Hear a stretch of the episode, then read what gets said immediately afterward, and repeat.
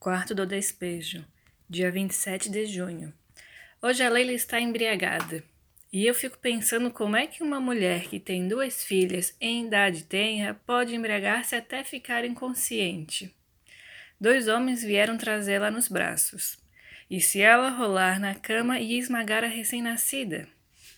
O que eu acho interessante é que quando alguém entra num bar ou empório, logo aparece um que oferece pinga. Por que não oferece um quilo de arroz, feijão, doce, etc? Tem pessoas aqui na favela que diz que eu quero ser muita coisa porque não bebo pinga. Eu sou sozinha, tenho três filhos. Se eu viciar no álcool, os meus filhos não irão respeitar-me.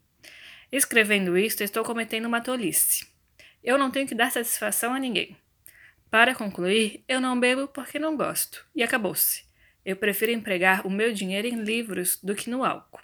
Se você achar que eu estou agindo acertadamente, peço-te para dizer: Muito bem, Carolina.